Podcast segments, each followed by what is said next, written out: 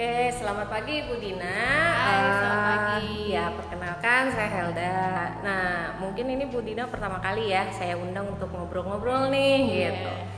Eh, gini Bu Dina, ini kan eh, sebagai seorang guru pasti tahu dong kalau misalkan ada siswanya tuh yang lagi nge-hype banget gitu sama eh, apa K-pop. Nah, Kira-kira Bu Dina tahu nggak K-pop yang sekarang K-pop atau eh, boy group, girl group atau apa istilahnya kan mereka idol ya. Nah, ada nggak yang Bu Dina tahu siapa aja gitu? Ya paling kalau misalnya yang saya tahu cuman BTS doang ya, walaupun yang lain kan banyak juga Hmm. tuh. Kayak oh ya kalau yang dari perempuannya ada namanya Blackpink. Oke, boleh tahu nggak sejauh mana sih Bu Dina eh, mengenal tentang BTS itu? eh sebenarnya nggak nggak nggak banyak yang saya tahu sih gitu ya karena memang eh, saya tidak terlalu into Korean in- into K-pop gitu ya tetapi ya karena memang di sekitar kita itu banyak yang ngomongin gitu bahkan anak-anak pun eh, suka dengan jadi ya paling dengar-dengar aja terus ngeliat apa namanya ngeliat foto-fotonya gitu. Udah sih cuman sekedar itu aja. Oke, kalau menurut Bu Dina sendiri eh, apa eh, anak muda sekarang yang menyukai K-pop itu kecenderungannya membawa hal positif atau malah membawa hal negatif sejauh ini yang Bu Dina tahu? Oke, bisa dari kedua sisi. Kalau buat saya sih, eh, misalnya suka K-pop ya nggak masalah ya, karena kan gini, ngelihat kerja keras mereka, kedisiplinan, coba bisa ngedance sama bareng-bareng kayak gitu, itu kan disiplin banget. Mereka pasti latihan berkali-kali sampai bisa sampai sebagus itu gitu. Jadi itu sih positif yang memang seharusnya kita ambil gitu ya. Dan itu tidak masalah, malah menjadi hasanah bagi mereka untuk bisa seperti itu gitu. Tetapi mungkin kalau misalnya untuk negatifnya adalah ya kadang-kadang mereka kan terus nih nyari-nyari informasi gitu dan akhirnya lupa dengan hal-hal lain. Jadi memang ini sih lebih ke personal mungkin ya. Jadinya how to manage themselves well aja gitu untuk hal itu. Oke, intinya mah positif-positif aja ya, selama yang memang diambil yang positifnya Betul. dari ya sama aja kayak ngefans sama musisi-musisi lain ya Bu Dina ya. Kayak NKOTB gitu Iya. ya. Tapi eh, Bu Dina menyadari nggak bahwa sebenarnya kayak K-pop itu tidak hanya sebatas dari eh, seorang penyanyi yang bisa bernyanyi secara harmonis, terus kemudian dance-nya secara synchronize gitu.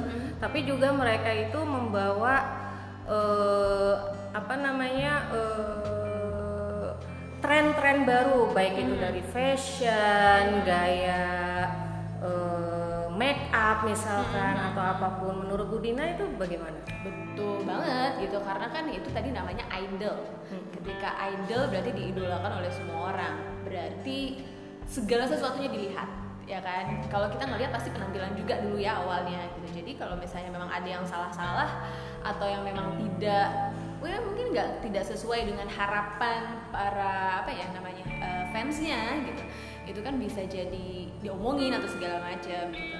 Tetapi betul jadinya trend fashion mereka itu akan banyak mempengaruhi anak-anak muda sekarang eh, kemudian dari fashion dan dari make up dan segala macamnya juga gitu. Dan saya rasa itu eh, apa ya namanya tanggung jawab yang berat sebenarnya ya bagi seorang idol gitu Oke, berikutnya nih pertanyaan yang agak sensitif nih gitu, Hmm. Eh, karena buat beberapa orang ini bisa membuat eh, apa? Jadinya kayak sakit hati, Hmm. terutama buat yang fansnya ya, apalagi fans beratnya itu kan kecenderungannya nih eh, segala sesuatu yang berbau Korea kan dianggap eh, apa namanya? eh, khususnya buat orang Indonesia ya, dianggapnya itu kayak eh, oplas lah gitu, terus kemudian eh, apa khususnya buat yang boy group boy grupnya itu yang di apaan sih eh, cowok kok make upannya sampai kayak gitu banget gitu. Iya. Nah sementara kan yang mereka tampilkan kan musiknya, dance-nya, bukan ya walaupun itu bisa menjadi tren gitu seperti yang tadi Budina jelaskan, tapi fokusnya kan yang utamanya adalah lagu nyanyinya dan performancenya gitu. Nah menurut Bu Dina itu uh, anggapan-anggapan yang seperti itu tuh bagaimana?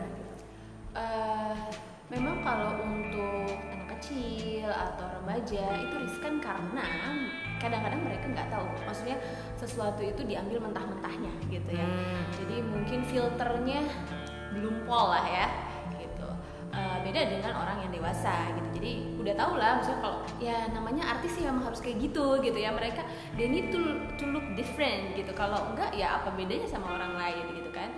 Mereka harus punya ciri khas tersendiri karena itu yang membedakan dan itulah kenapa jadi ngehits gitu. Kalau ya itu tadi kalau sama aja sama yang lain ya akan cepat dilupakan gitu kan. Jadi itu memang lebih ke apa ya ke area uh, promosinya gitu uh, harus seperti itu gitu. tapi intinya adalah filternya dalam artian sebagai orang dewasa yang berada di sekitar anak-anak muda juga mungkin bisa juga mengingatkan lah untuk hal-hal itu menjadi pendampingnya Betul. ya jadi ya. Uh, boleh ngefans tapi harus ada filternya dikit mm -hmm. oke okay. terima kasih Budina atas masukannya terima okay. kasih atas waktunya juga untuk mau menjawab pertanyaan-pertanyaan dari saya Uh, semoga ini bukan yang terakhir ya. Kapan-kapan ya. balik lagi nih. Oke, okay, terima kasih. Bye.